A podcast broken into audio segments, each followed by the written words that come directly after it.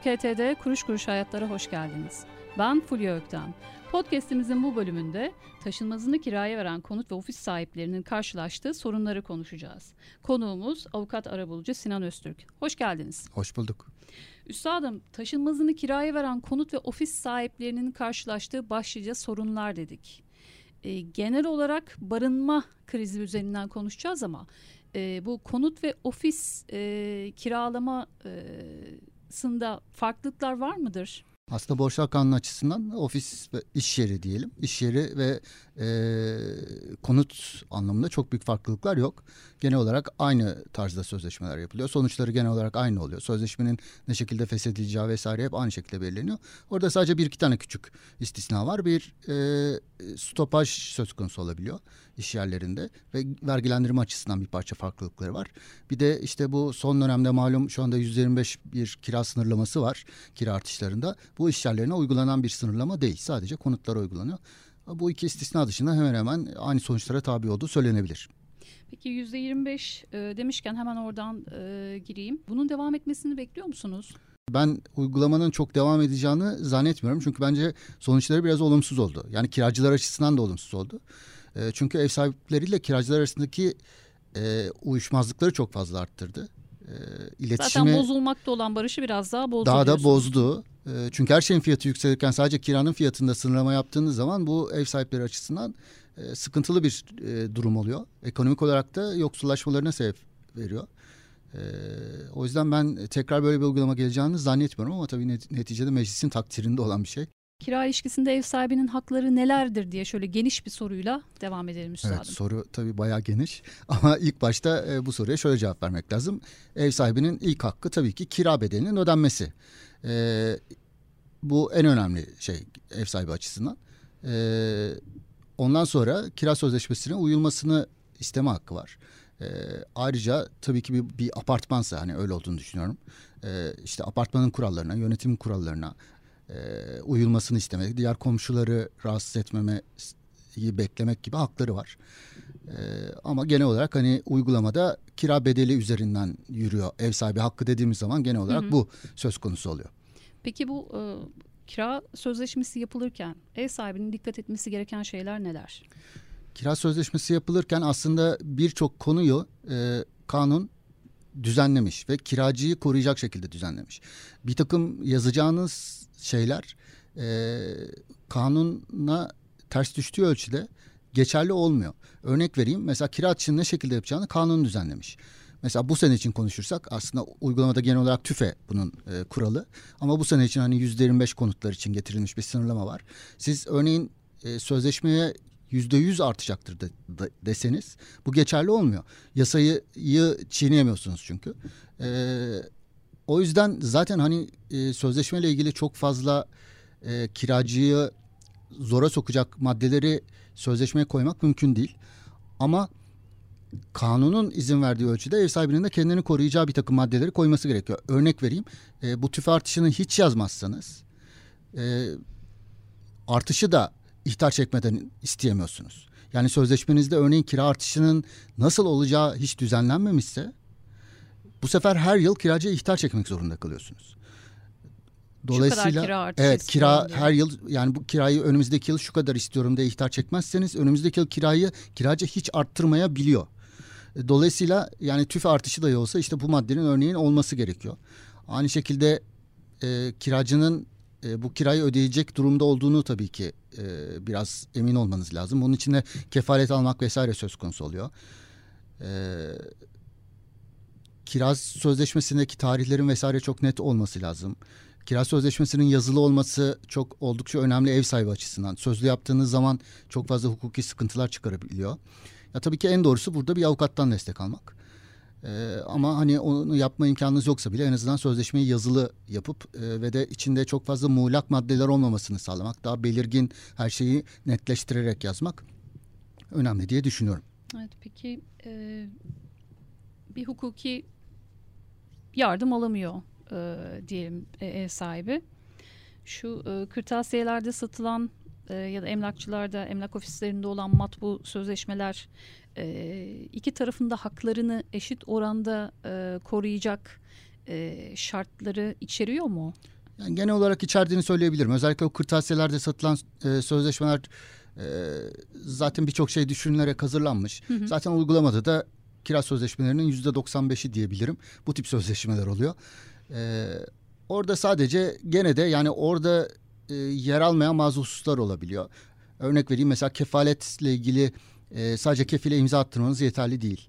Borçlar kanunu açısından işte kefilin bazı şeyleri kendi el yazısıyla buraya yazması gerekiyor. Kefil evliyse eşinin gelip kefalete izin vermesi gerekiyor. Bunlara dikkat edilmiyor e, bir hukukçu desteği alınmadığı zaman. Dolayısıyla mesela siz kefil aldım zannediyorsunuz ama kefili aslında geçersiz olmuş oluyor o sözleşmedeki.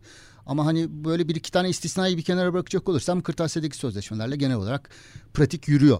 E, yani iki tarafı da koruyan hükümler var. Hı hı. Ee, ev sahibini çok koruyan hükümler de zaten kanunen geçersiz oluyor. Ee, o yüzden hani e, o şekilde yapılmasına ben, ben çok fazla bir sakınca görmüyorum. En büyük sakınca benim an, benim açımdan e, hiç sözleşme yapılmaması. Yani kiracıya sözlü olarak e, bir sözleşme yapıp anahtarı teslim edip işte kiraya her ay banka hesabınızı almanız bu oldukça ev sahibi açısından sıkıntılı süreçlere sebebiyet verebiliyor ileride. Ee, yazılı bir sözleşme yok. Ee, kirada bankaya yatmıyor. Elden alıyorum kirayı. Ee, bir anlaşmazlık çıktı. Burada e, ne yapabiliyor ev sahibi? Hani çok sıkıntılı bir süreç dediniz ya. Evet. Şimdi en sonunda bu evim işgal ediyor ya kadar gidiyor mu olay acaba? Şimdi ev işgal ediyor kadar gidebilir evet. Ee, özellikle de sözleşmenin başlangıç noktasındaysanız yani daha geçen ay verdiyseniz, iki ay önce verdiyseniz evin işgal edilmediğini kiracının ispat etmesi de zor. Çünkü onun da elinde yazılı sözleşme yok. Fakat e, örneğin 3 yıldır 4 yıldır oturuyorsa ve 3 yıldır 4 yıldır da bir şekilde bir tane iki tane dahi olsa bir şekilde kira ödediyse bankadan ki, hı hı. kiracının elinde dekont oluyor. Dolayısıyla kiracı artık sözleşmesi olmasa bile kiracı olduğunu ispat edebiliyor. Burada bu sefer sıkıntı ev sahibinin üzerinde oluyor. Çünkü ev sahibi bir dava açacağı zaman o sözleşmenin başlangıç tarihinin ne zaman olduğunu ispat edemiyor. Kira miktarının ilk başta ne kadar olduğunu ispat edemiyor. Bu sözleşmede bir artış şartı var mı yok mu bunlar yazılı olmadığı için ispat edemiyor ve hukukta birçok şey e, yazılı şekilde ispat edilmesi gerekiyor. Örneğin kiranın başlangıç tarihini siz sözlü şekilde şahit dinleterek ispat edemiyorsunuz. Ya da ilk kira miktarını. Bunları yazılı şekilde ispat etmeniz gerekiyor. Ve bunları ispat edemediğiniz zaman da e, bazı hak, hak kayıplarınız olabiliyor. Örneğin kira tespit davası açtığınızda işte kira bedelinin ilk kira bedelinin ne olduğunu ispat edemiyorsunuz. Veya siz Ocak ayında açıyorsunuz e, ama kiracı diyor ki hayır ben Ocak'ta girmedim ki ben Şubat'ta girdim diyor. Bu sefer davanız süresinde açılmamış olduğu için reddedilebiliyor. Bunun gibi sıkıntılarla karşılaşabiliyorsunuz. O yüzden e, sözlü kira sözleşmeleri oldukça yani kiracı açısından da sıkıntılı ama ev sahibi açısından daha da sıkıntılı. Peki e, yazı kira sözleşmemiz var ama e, sözleşmede tadil dediğimiz değişiklikler yaptık.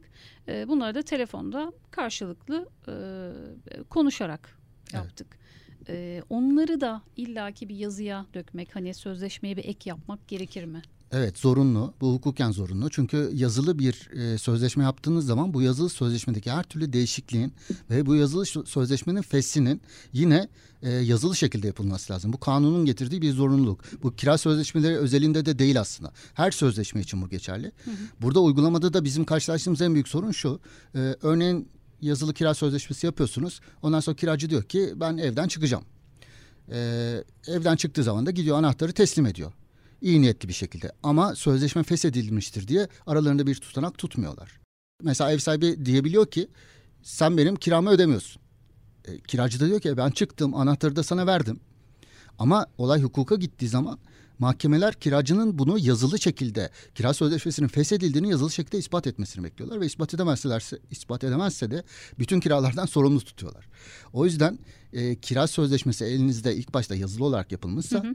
mutlaka değişikliklerin e, mutlaka feslinin yine yazılı şekilde yapılması lazım. Bu aynı sözleşme üzerinde olması zorunlu değil. Hı. Aynı sözleşme üzerinde de yapabilirsiniz. Ayrı bir kağıda da yazabilirsiniz. Ama yazılı olması ve iki tarafında imzasının olması gerekir. Peki taraflardan biri yanaşmıyor buna. Ee, diğer taraf ne yapacak? Mahkemeye mi başvuracak? Şimdi sözleşmeyi bir defa siz sözleşmeyi yaptıktan sonra bu sözleşmenin değiştirilmesine e, zorlama hakkınız tabii ki yok. Hı hı. E, dolayısıyla sözleşmenin değiştirilmesi ancak iki tarafın birden kabulüyle mümkün olabilir.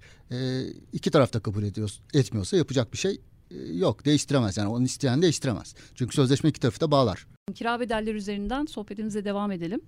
E, Temmuz'a kadar konut kiraları üzerinde, konut kiralarındaki artış üzerinde e, diyelim %25 nar var. E, bu kalktıktan sonra e, en yüksek artış neye göre olacak e, ve bu e, kaç yıl boyunca böyle devam edebilir? Evet şimdi aslında o %25 artış var e, cümlesini de biraz açmak lazım. Çünkü o, o da biraz yanlış biliniyor aslında. Hı hı. Bütün konut kiralarına otomatik olarak %25 artış yapılacak gibi düşünülüyor. Ama aslında durum öyle değil. Sözleşmenizin üzerinden 6 yıl geçtiyse yaptığınız tarihten itibaren siz konut kiracısı dahi olsanız aslında %25 ile bu sene bağlı değilsiniz. Çünkü kiraların belirlenmesiyle ilgili Borçlar Kanunu'nun getirdiği düzenleme şu şekilde. Kira sözleşmenizi siz yaptıktan sonra bu sözleşmeye artış maddesi ne yazarsanız yazın. Yüksek dahi yazsanız. TÜFE'nin e, 12 aylık ortalamalara göre TÜFE'nin üzerine artış yapamazsınız. Hı hı. E, dolayısıyla normalde bir sözleşme bugün yapıldığı iti andan itibaren 5 yıl boyunca e, TÜFE artışı uygulanır bu sözleşmeye otomatik olarak. Kiracı tüf artışını yaptığı sürece ev sahibinin bunun üzerine bir artış talep etme hakkı 5 yıl boyunca yoktur. Ama ne zaman ki 5 yıl dolar 5 yıldan sonra e, Ev sahibi sesini çıkarmıyorsa yine tüfe yapmaya devam edebilirsiniz. Ama ev sahibi dilerse kira tespit davası açma hakkına kavuşur 5 yıldan sonra. Kira tespit davası açıldığı zaman da oraya bilir kişi gelir. E, ve o konut boş olarak tutulduğu zaman ne kadar kira getiriyor bunu tespit eder. Sonra hakim bunun üzerinden küçük bir miktar indirim yapar. Kiracı eski kiracı olduğu için işte bu yüzde beş olabilir, yüzde on olabilir, yüzde on beş maksimum yüzde yirmi olabilir e, ve sizin yeni kiranızı bu şekilde belirler. Hakim bu şekilde belirleme yaptıktan sonra sizin kiranız yine 5 yıl boyunca otomatik tüfe oranında artar. Kiralardaki genel kural bu. Dolayısıyla e, bir kira sözleşmesine ne kadar kira artışı yapılacağı ile ilgili bir soruya cevap verilmek için önce sözleşmenin kaçıncı yılında olduğunu bilmemiz gerekiyor. Sözleşme 5 yılın altındaysa zaten tüfe artışı bu yıl içinde konutsa %25 iş yerleri için geçerli değil. Sözleşme 5 yılın üzerindeyse e, ev sahibinin kira tespit davası açma hakkı ve raice görev belirleme hakkı var. Peki bu e, yeni kira belirleme sözleşmenin 5. yılı bittikten 6. yıla girdikten sonra mı başlıyor? Kira sözleşmesinin üzerine 5 ilave ediyorsunuz. Hı hı. Ee, orada bulduğunuz tarihten itibaren o davayı açabiliyorsunuz. Yani e, örneğin 2018'deki bir sözleşme için hı hı. 2023 itibariyle bu davayı sözleşmenin yenilendiği tarih itibariyle açabiliyorsunuz. O zaman burada da raiç dediğimiz şey devreye giriyor. Evet burada e, işte o zaman e, oraya bilir kişi geliyor ve orası kiracının şöyle düşünmesi gerekiyor. 6. yılında olan bir kiracı için konuşuyorum. Burası ben burada kiracı olmasam, burayı ben şu anda yeni tutuyorsam buranın kirası Hı-hı. ne getirir? Önce aşağı yukarı bunu bir tespit etmesi Formül gerekiyor. Basit. Formül basit. Sonra bunun üzerinden de yüzde on, yüzde on beş, yüzde yirmi bir aşağı yukarı bir indirim yapıp e, kira kira bedelinin ne olması gerektiğini buna göre hesap etmesi gerekiyor. Çünkü ev sahibi dava açarsa formül bu. Buna göre hesap edilecek tahliye davalarının kaç tanesi ihtiyaç sebebiyle tahliye? Ee, ev sahibinin gerçekten ihtiyacı varsa e, bunu hangi şartlarda bu hakkını kullanabiliyor? E, ve ihtiyacı yok ama bir şekilde e, davasını kazandı. E, sonrasında kiracıdan e, neler gelebilir? Şimdi öncelikle aslında şunu biraz bence irdelemek lazım. Neden ihtiyaç sebebiyle tahliye davaları bu kadar fazla açılıyor? Bunun aslında en önemli sebebi şu. Çünkü ev sahibinin e, başkaca açabileceği tahliye davası sayısı neredeyse yok. Yani e, mesela gene bu çok fazla bilinen bir şey değil. Sözleşmenizin süresi bitti. Bir yıllık sözleşme hı hı. yapmışsınız. Sözleşmenizin süresi bitti. Ev sahibi size sözleşmenin süresi bitti hadi çık diyemez. Ama kiracı diyebilir. Kiracı sözleşmenin süresi bitti ben çıkıyorum diyebilir. Bu hukuken onun hakkı. Ama ev sahibinin böyle bir hakkı yok. Ev sahibinin tek hakkı sözleşmenin süresi bittikten sonra 10 yıl daha e, bu şekilde kiracı içeride kaldıysa bir yıl, bir yıl, bir yıl, 10 yıl boyunca geçtiyse 11. yıl itibariyle ben hiçbir sebep göstermeden e, seni çıkartıyorum deme hakkına sahip. 11. yıl bittiğinde. 11. 11. yılda yani sözleşmenin Hı-hı. süresi bittikten sonraki 10 10 tane de yılın yenilenmesi Hı-hı. ve 11. yılda da sizin davayı açıyor olmanız gerek. Hı-hı. Şimdi ev sahibine sadece böyle bir durumda tek taraflı fesih hakkı tanındığı için sebepsiz yere e, ev sahiplerinin e, sebep bulmaları gerekiyor. kanunda belirtilen bir sebep bulmaları gerekiyor. İşte ihtiyaçtan tahliye davalarının bu kadar bu ara gündeme gelmesinin sebebi bu. Çünkü ev sahipleri tek başlarına sözleşmeyi feshedemeyeceklerinin farkına varıyorlar. Ne şekilde feshedebiliriz? İhtiyaçtan, ihtiyaçtan feshedebiliriz. Kanun bize bu hakkı vermiş. O zaman ihtiyacımız var diyelim.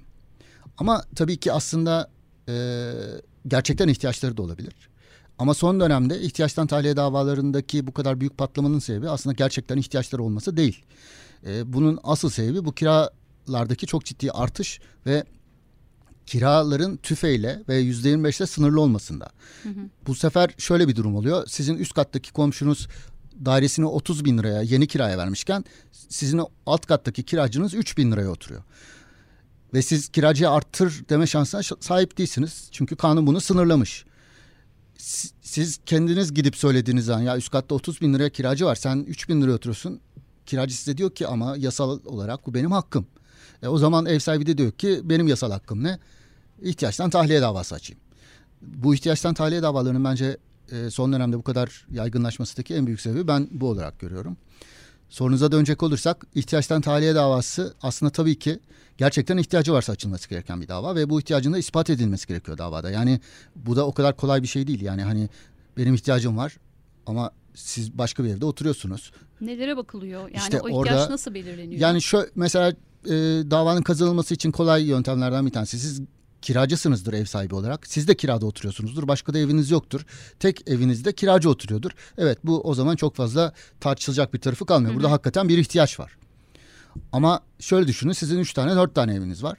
Siz bir tane kiracıya ihtiyaçtan tahliye davası açıyorsunuz. Bu sefer o kiracı diyor ki neden bana açtı? Neden öbürünü açmadı? Mesela diyor ki onun iş yeri işte Kadıköy tarafında. Hı hı. Ee, benim oturduğum yer uzakta. Halbuki onun Kadıköy'de bir evi daha var. Orayı açması lazım. Bu sefer bunlar davada tartışma konusu olabiliyor. Dolayısıyla davalar yani bu ihtiyaçtan tahliye davaları böyle çok kolay kazanılır davalarda değil. Ee, ama gerçekten ev sahibinin ihtiyacı varsa bu arada sadece kendi ihtiyacı olması önemli değil. Alt soy ve üst soy dediğimiz yani annesinin babasının ihtiyacı da bunun içine giriyor. Çocuklar. Çocuklarının, torunlarının ihtiyacı da bunun içine giriyor. Hı hı. Ama örnek veriyorum kardeşinin ihtiyacı yasal olarak bunun içine girmiyor.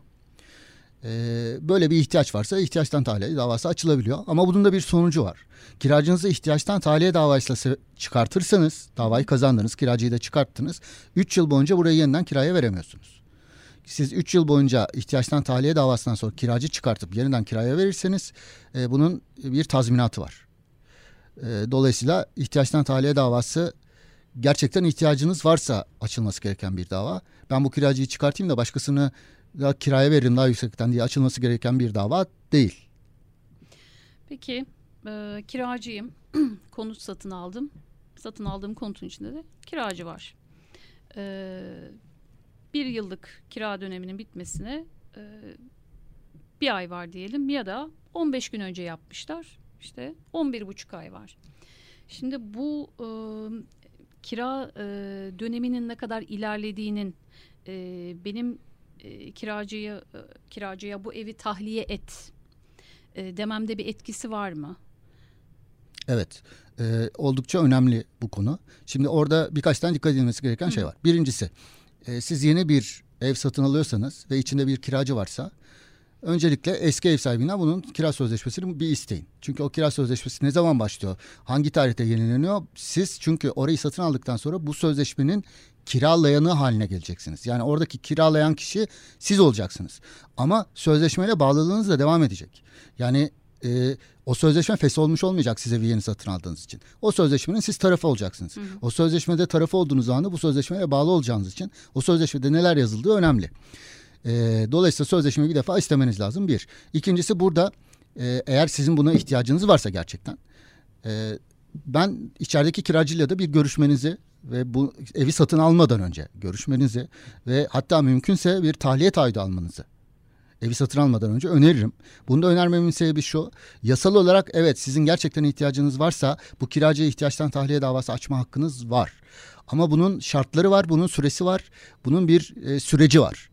E, karşınızdaki kiracı iyi niyetli değilse veya size anlayış göstermiyorsa sizin tahliye etmeniz 3 yıla yakın bir zaman alabilir ve sizin gerçekten ihtiyacınız varsa e, bu sizin için katlanılmaz bir şey olacaktır. O yüzden aslında en doğru yol içeride kiracı varsa nasıl olsa ben bu kiracıyı çıkartırım diye düşünmeden önce içerideki kiracıyla bir konuşup eğer o da buna sıcak bakıyorsa e, örneğin bir tahliye taahhüdü alıp ondan sonra not, e, tapuya gidip evi satın almanız çok daha mantıklı. Tahliye taahhüdünün gücü nedir? Tahliye taahhüdü eğer noterden alındıysa ve doğru şekilde alındıysa e, o doğru şekildeden kastım tahliye taahhüdünde olması gereken bir takım unsurlar var. Ama noterden alındığı zaman genellikle zaten noter düzenlediği için bu unsurlara dikkat ediliyor. E, doğru şekilde alındıysa tahliye taahhüdü bir kiracıyı çıkartmanın en hızlı yollarından bir tanesi diyebilirim. Yani çok yargılama gerektirmiyor. Noterden alınan bir tahliye taahhüdü için söylüyorum. Ve oldukça kısa, hukuk için kısa sürelerde çıkartabiliyorsunuz. 3 ay, 6 ay gibi. Yani Hı-hı. bu e, hani vatandaş için uzun süre olabilir ama hukuk için çok kısa bir süre. Çünkü dava yoluna gittiğin zaman genellikle 2 yıl 3 yıldan bahsediyoruz. Sorunuza geri dönecek olacak. Bu sefer sözleşmenizin yani eski kira eski ev sahibinin yaptığı sözleşmenin ne zaman hangi tarihte yapıldığına bakmanız gerekiyor.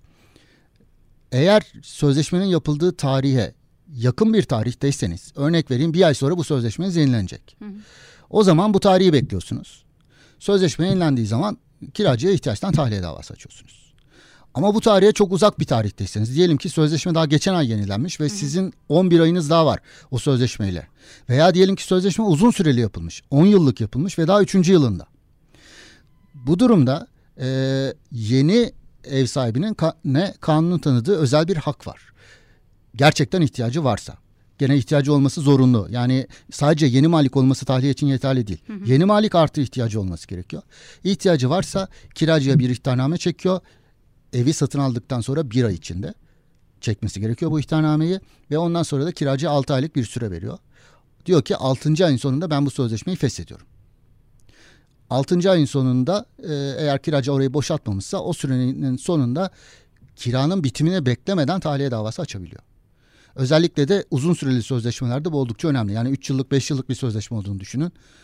Ee, siz 6 ay sonra e, dava açma hakkına kavuşuyorsunuz. Ama aldıktan sonra sözünüzü kestim. Bir ay içinde o ihtarnameyi çekmedik. O zaman sözleşmenin süresini beklemek zorundasınız. Yani sözleşmenin bitim tarihini beklemek zorundasınız. Yani 10 yılsa 10 yılı bekleyeceğim. 10 yılsa 10 yıl beklemek zorundasınız. Bir ay çok kritik. Evet. Hatta o... tapuda alır almaz hemen notere gidip o ihtarnameyi Evet ve o yüzden de size aslında şey demiştim hani ilk başta alırken de kira sözleşmesini mutlaka isteyin. Çünkü ne kadarlık olduğunu bilmiyorsunuz. Siz içeride kiracı var diyorsunuz ama belki 99 yıllığına kiraya verdi. Bunu da bilmiyorsunuz siz. Ee, dolayısıyla bunları bilmeniz lazım yani. Orayı satın alıyorsunuz o sözleşmenin tarafı olacaksınız. Bunları bilmeniz lazım. O yüzden sözleşmeyi satın almadan önce istemeniz görmeniz lazım. Şimdiye kadar hiç kimse e, evi satın alırken içinde kiracı varsa sözleşmesini iste dememişti. Bunu ilk defa duyuyorum. Biz halk arasında konuşurken asla böyle bir şeye dikkat etmeyiz. İşte ondan sonra dava noktasında hukuki desteği almak zorunda kalıyorsunuz. Yani siz o şekilde o evi alıyorsunuz. Hı hı. İçindeki kiracı da ben çıkmıyorum diyor. Ondan sonra avukata gidiyorsunuz. Ee, ondan sonra da e, işler oldukça zorlaşıyor ve pahalı hale gel- gelmeye yani başlıyor. Avukatların olaylar çok geliştikten sonra devreye e, girmesi evet. e, çok da hani süreci kısaltmıyor diye. Evi satın alırken bir hukukçuya sorsanız çok kolay bir şekilde olay çözülecekken Hı-hı. evi satın aldıktan sonra hukukçuya gittiğiniz zaman belki iki yıl üç yıl sürecek bir dava süreciyle karşılaşıyorsunuz. Halbuki önceden sorsanız mesela bu ayrıntıyı öğreneceksiniz ve belki o evi değil yandaki evi satın alacaksınız. Bu sorunla da karşılaşmamış olacaksınız. Peki üstadım e, kirasını ödemeyen kiracıya karşı ev sahibinin hakları neler? Kirasını ödemeyen kiracıya karşı ev sahibi iki değişik şekilde e, yol alabilir. Bunlardan bir tanesi e, herkesin yaptığı yol diyeyim. İşte notere gidiyorsunuz. Noterden kiracıya diyorsunuz ki kiranı ödemedin. Bunu öde bana. E, ve orada bir 30 günlük bir süre veriyorsunuz kiracıya. O ihtarı düzgün hazırlanması gerekiyor. Yani o 30 günlük süreyi vermezseniz o ihtar geçersiz oluyor aslında. Hı hı. E, o ihtar düzgün hazırlanırsa ama noterden çekerseniz genellikle düzgün hazırlanıyor. 30 günlük süreyi veriyorsunuz. 30 gün sonunda kiracı kiranızı öderse e, o kirayla ilgili bir alacağınız ve yapabileceğiniz bir işlem kalmıyor. Sadece o kira bedeliyle ilgili. Ama 30 gün içinde ödemezse 31. gün itibariyle e, tahliye davası açabiliyorsunuz kiracıya karşı. Bu bir yöntem. Farz edelim ki siz ihtarı çektiniz. Üçüncü gün kiracı kirayı ödedi tahliye davası hakkınız kalmadı. Hı hı. Ama bu bir haklı ihtar dediğimiz haklı ol, ihtar haline geldi hukuken. Yani e, evet tahliye davası açamıyoruz ama kiracımıza bir defa haklı ihtarda bulunmuş olduk. Kanun diyor ki bir kira dönemi içinde iki kere kiracıya bu şekilde haklı ihtarda bulunursanız diyor o zaman diyor kira döneminin sonunda e, yeniden tahliye davası iki haklı ihtar nedeniyle denilen Hı-hı. halk arasında da iki haklı ihtar nedeniyle tahliye davası açabiliyorsunuz. Aynı örnekten gidelim. İhtarı çektiniz. Üç gün sonra kiracı ödedi. Ondan sonraki kirayı tam zamanda ödedi. Ondan sonra kirayı da tam zamanda ödedi. Dördüncü aydaki kirayı gene aksattı ve siz gene ihtar çektiniz. İki haklı ihtarı yakaladınız. Ondan sonra kira sözleşmesi ne zaman bitiyor buna bakmanız gerekiyor. Diyelim ki Kasım ayında bitiyor. Kasım'a kadar bekliyorsunuz. Kasım'da bittikten sonra da geçen yıl diyorsunuz iki kere bana gecikmeli ödedim bunu. Hı. Ve ben bunu ihtarla tes- tespit ettim. Sadece gecikmeli ödemesi yeterli değil. İhtarın da çekilmiş olması lazım. O zaman iki haklı ihtar nedeniyle tahliye davası açabiliyorsunuz. Birinci yol bu. İkincisi, ikinci yol e, ihtar çekmek yerine noterden ihtar çekmek yerine doğrudan doğruya icra takibi yapıyorsunuz. Elinizdeki sözleşme yazılıysa hı hı. doğrudan doğruya icraya gidiyorsunuz. Diyorsunuz ki benim Haziran ayın kiram ödenmedi ve icra takibi yapıyorsunuz. İcra takibinin sonuçları da aynı. Aynı ihtar gibi. 30 gün içinde ödemezse tahliye davası yoluna gide, gidebiliyorsunuz. 30 gün içinde öderse bir haklı ihtar oluyor. Ee, bunu iki kere yakalarsanız kira sözleşmesinin bitim tarihinde iki haklı ihtardan gidebiliyorsunuz. Ee, kirasını ödemeyen kiracıya karşı yapılacak olanlar genel olarak bu iki yol. Kira ilişkisinden kaynaklanan uyuşmazlıklar, ortaklığın giderilmesine ilişkin uyuşmazlıklar, kat mülkiyetinden kaynaklanan uyuşmazlıklar ve komşu hakkı ile ilgili uyuşmazlıklar dava şartı olarak arabuluculuk kapsamına alındı. Ayrıca taşınmazın devrine veya taşınmaz üzerinde sınırlı aynı hak kurulması kurulmasına ilişkin uyuşmazlıklarda ihtiyari arabuluculuğa elverişli hale getirildi. Şimdi kira konuşuyoruz. Kira ilişkisinden kaynaklanan uyuşmazlıklarda arabuluculuk dava şartı oldu. Yani önce arabulucuya gideceksiniz. Orada anlaşamazsanız dava yoluna gideceksiniz. Şimdi bu kira ilişkilerinde bu zorunlu arabuluculuk uygulamasının öngörülen faydaları neler, şartları neler ve bu ne zaman başlıyor? Şimdi bu resmi gazetede yayınlandı. Yanlış hatırlamıyorsam 5 Nisan'da yayınlandı. Hı hı. E, fakat gene yayınlandığı e, resmi gazetede bazı bu 7. Yargı, paketinin bazı maddelerinin ileriki tarihte yürürlüğe girmesi kararlaştırıldı. Bu da onlardan bir tanesi. Hı hı. E, kiralarla ilgili bu ara buluculuk zorunluluğu geldi ama 1 Eylül itibariyle geldi. Yani 1 Eylül'e kadar e, bu hala yürürlüğe girmiş değil. Ama 1 Eylül'den sonra açacağınız her türlü kira ile ilgili davada buna kira tespitler de dahil ihtiyaçtan tahliye veya her türlü tahliye davası da dahil hı hı. öncelikle arabulucuya gidilmesi gerekiyor ve arabuluculuk da eğer anlaşma olmazsa e, dava açmanız gerekiyor. Eğer bunu yapmadan dava açarsanız davanız reddediliyor. E, dolayısıyla böyle bir düzenleme geldi. Ben bu düzenlemeye kendi adıma sıcak bakıyorum. Yani ben bunun sonuçlarının olumlu olacağını düşünüyorum. E, bunun da e, böyle düşünmemin sebebi de şu. Kira ilişkisinde aslında davaya gittiğiniz zaman sonuçlar aşağı yukarı belli. Yani e, örneğin kira tespit davası. Ben size biraz önce hani kuralını söyledim. Neye Hı-hı. göre belirlendiğini söyledim. Bu kuralı herkes biliyor. Hakim de biliyor. Kiracı da biliyor, kiralayan da biliyor. Ama gene de burada iki yıl, üç yıl süren bir davaya gidiliyor. Neden? Büyük, büyük ölçüde iletişimsizlikten gidiliyor aslında. Yani taraflar bir masaya oturup e, bunu konuşsalar e, belki bir çözüm bulabilecekler. Davaya gitmelerine gerek kalmayacak. Ha burada bazen davaya gidilmesinde kiracının menfaati olabiliyor. Bunu da kabul etmek lazım. Çünkü dava uzun sürüyor. Bu sefer kiranız daha geç bir şekilde e, artmış oluyor. Hı. Ama bu sefer de geçmişe yönelik olarak birikmiş kiraları ödemek zorunda kalıyorsunuz. E, bu da kiracı açısından olumsuz. Artı yargılama giderlerini, karşı tarafın avukatlık ücretlerini vesairesini ödemek zorunda kalıyorsunuz. Ki kira tespit davalarında vekalet ücretleri oldukça yüksek çıkıyor. E, o yüzden aslında bunlar e, dava açılmadan önce karşılıklı bir araya gelerek konuşulursa e, belki de sorunlar çözülecek. Ve arabuluculukta anlaşma yaptığınız zaman bu anlaşma mahkeme kararı yerine geçiyor. Dolayısıyla iki taraf açısından da son derece güvenli bir belge oluyor. Hı hı. Artı bu anlaşmada e, çok esnek bir şekilde bir şeyler belirleyebiliyorsunuz. Mesela şunu da belirleyebiliyorsunuz. 6 ay sonra kiram artsın ama şu kadar olsun. Yani illa o anda artacak diye bir şey yok. Ya da bu yıl kiram böyle kalsın ama önümüzdeki yıl şu kadar yapayım. Her türlü şekilde esnek şekilde anlaşabiliyorsunuz. Ya da kiraya hiç ödemeyeyim 3 ay ama tahliye edeyim. Yani her türlü anlaşmaya açık arabuluculuk. O yüzden ben sonuçlarının olumlu olacağını düşünüyorum ama tabii onu yaşayıp göreceğiz. Yani nasıl olacağını yaşayıp göreceğiz. Ama bence e, davalarda oldukça bir azalmaya sebebiyet verecektir diye düşünüyorum. Peki 1 Eylül'de başlayacak. 1 e, Eylül'e kadar e, insanlar ihtiyari olarak arabulucuya gidemez mi? Ya da neden gitmemiş şimdiye kadar? Madem bu kadar uzun sürüyor, bu kadar pahalı. Ya bir arabuluculuk, arabulucu olduğundan insanımızın haberi mi yok? Şimdi arabuluculuk aslında diğer ülkelerde zaten ihtiyari olarak yürütülen bir şey. Yani hani arabuluculuk mekanizması... Esası da zaten o. O, hani... evet. Yani siz aslında şunu söylüyorsunuz. Benim şu kişiyle aramda bir uyuşmazlık, hukuki bir uyuşmazlık var. Hı hı. Ben bunu çözmek istiyorum. Tamam bunun çözüm yollarından bir tanesi mahkeme. Ama e, mahkeme gitmeden de çözebiliriz bunu. Şimdi evet siz karşılıklı oturup da çözmeye de çalışabilirsiniz. Ama orada tansiyonlar yükselebilir. İki taraf birbirine kızabilir. Karşılıklı bir yere gelmeniz zor olabilir. Hı hı. Nerede buluşacağınız sıkıntı olabilir. Ama bunun eğitimini almış bir arabulucu önünde konuşursanız e, o arabulucu sizi anlaşmaya doğru yönlendirebilir. O arabulucu anlaşmanın şartlarını belirleyemez. Onu belirleyecek olan yine sizsiniz. Anlaşmak zorunluluğunuz da yok. O bir hakim değil çünkü. Hı hı. Ama sizi anlaşmaya teşvik edebilir ve anlaşmayı kolaylaştırabilir. Ee, ama e, ülkemizde arabuluculuk kültürü yok. O yüzden e, daha ziyade dava şartı olarak geliyor. Dava şartıyla bu ihtiyari kültüründe oturması bekleniyor. Yani insanlar özellikle işçi işveren ilişkisinde çıktı bu. Arabuluculuk biliyorsunuz ilk başta. Ve şu anda burada oldukça oturdu. Ee, yani işçiler örneğin çok iyi biliyorlar şu anda arabuluculuk sürecini. Çünkü çok yaşıyorlar. Ee, bu kiracı kiralayan ilişkilerinde de bence iki sene üç sene sonra oturacak.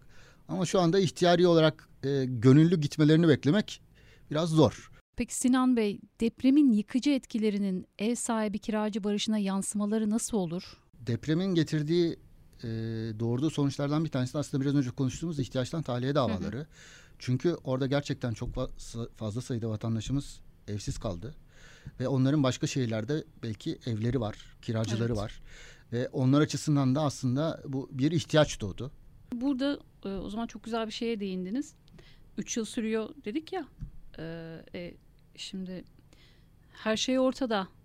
E, yani yargıda e, bu kişilerin deprem bölgesinde ikamet ediyor olduğu o dosyada görülüyordur. E, ya bu insanlar da mı 2-3 yıl e, Maalesef. bekleyecek? Maalesef. Yani hiçbir dava için ihtiyaçtan tahliye davası özelinde konuşuyorum. Hı hı. Ee, sizin kim olduğunuz, nasıl bir sıkıntı yaşadığınız, ihtiyacınızın, ihtiyacınızın derecesi, derecesi bunlar hı hı. yargılamanın e, uzamasında bir şey değil, kriter değil. Çünkü yargılama farklı sebeplerden uzuyor. Yani biraz önce söylediğim gibi siz ihtiyaçtan tahliye davası açtığınız zaman İstanbul Hı-hı. için konuşayım. Hı-hı. 9 ay sonraya, 10 ay sonraya, 11 ay sonra ilk duruşma günü veriliyor. Bunun da sebebi tabii mahkemeler bunu keyfi böyle vermiyorlar. Bütün programları dolu. Önceki tarihlerin hepsi dolu. O yüzden ancak 11 ay sonraya verebiliyor. Siz depremde mağdur bile olsanız bu böyle. Kızınız evlendiği için e, kiracını çıkartacak olsanız da böyle. Haksız bir ihtiyaçtan tahliye davası açmış olsanız da böyle. Hakim davayı görmeden haklı mısınız haklısız mısınız bunun kararını önceden veremez. Hı hı. Davayı görmesi gerekiyor hakimin. E, davayı görmesi de bir süreç. Farz edelim ki ilk duruşmada yani 11 ay sonraki duruşmada siz sonuç aldınız ve tahliye kararı verildi. Ama karşı tarafın temiz hakkı var. Bu sefer dosya temize gidiyor. Bir yıl, bir buçuk yıl, iki yıl temizde kalıyor. Hı hı. Orada da sizin depremzede olmanız e, temizden daha hızlı dönmesi için bir kriter değil. Temizde sıraya giriyor. O yüzden maalesef e, Burada kamunun o zaman başka bir tedbir alması evet. gerekiyor. Ama aslında bu yani sadece depremzedeler için geçerli değil. İhtiyaçtan tahliye dediğiniz zaman yani adı üstünde Hı-hı. ihtiyacım var benim. Evet. Yani ihtiyacım var. Bu hangi sebepten olursa olsun. Ya belki evleneceğim önümüzdeki ay ihtiyacım var. Hı-hı.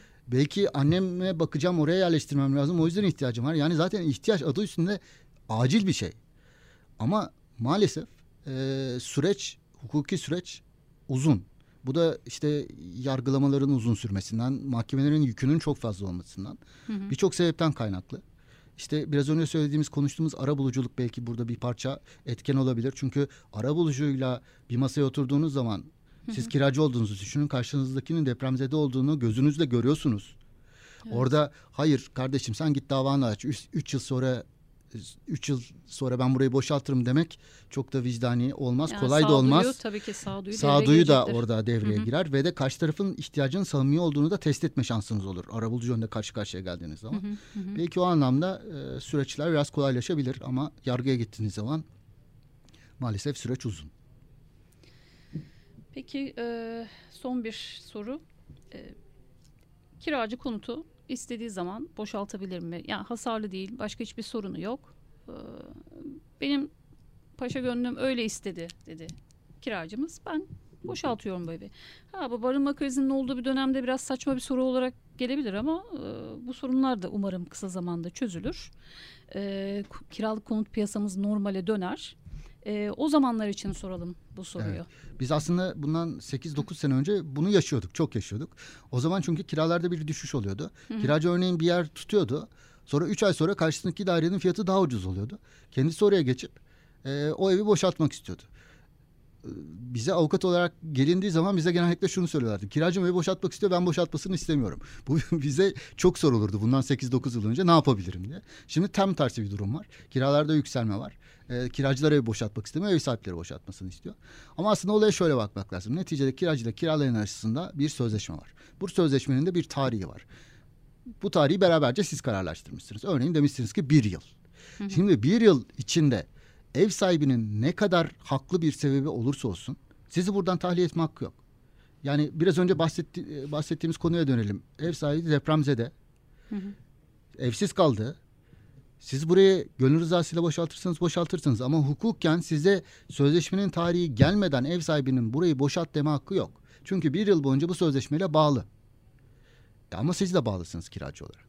E, tabii hiçbir tarafa bu kadar e, dengesiz bir yük yüklenemez. Evet, yani o bir yıl ev sahibini bağlıyorsa sizi de bağlıyor. O zaman sizin de bir yıl boyunca ben buradan gidiyorum. Benim işte e, ben memurum benim tayinim çıktı. Veya ben daha ucuza bir ev buldum. Teorik olarak böyle bir şey söyleme aslında hakkınız yok ama e, uygulamada oluyor mu derseniz oluyor.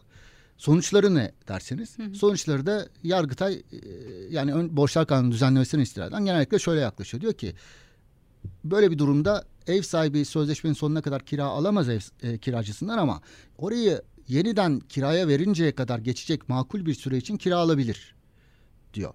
Dolayısıyla siz boşaltırsanız bunun sonucu ev sahibiniz orayı yeniden kiraya verinceye kadar kaç ay geçiyorsa e, aşağı yukarı onun işte kira bedelini ödemekle yükümlü oluyorsunuz. Haklı bir sebep olmadan boşaltıyorsunuz.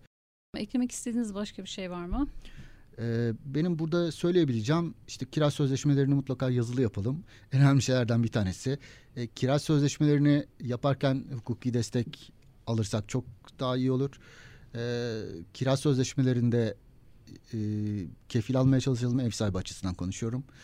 E, kira sözleşmelerinin artış maddelerini e, açık ve net olarak belirlemeye çalışalım. E, bunları yani ev sahibi yönünden anlatıyoruz bugünkü söyleşte. O yüzden hı hı. ben de bunları hep ev sahipleri yönünden söyledim. Hani bunları yapmaya çalışırsak ileride e, ev sahibi olarak daha az başınız ağrıyacaktır diye düşünüyorum. E, başınız ağrıdığı zaman da hukuki sürecin aşağı yukarı iki yıl, üç yıl sürebileceğini e, dikkate almamız lazım. Dolayısıyla e, her zaman hukuki sürece gitmeden iletişimle olayları da çözmeye çalışmak herkesin Hı. menfaatine. Barış içinde. Barış içinde. Evet. Evet, avukat arabulucu Sinan Öztürk verdiğiniz bilgiler için çok teşekkür ederim. Ben de teşekkür ederim beni konuk ettiğiniz için. Kuruş Kuruş Hayatlar'da sonraki bölümlerde görüşmek üzere.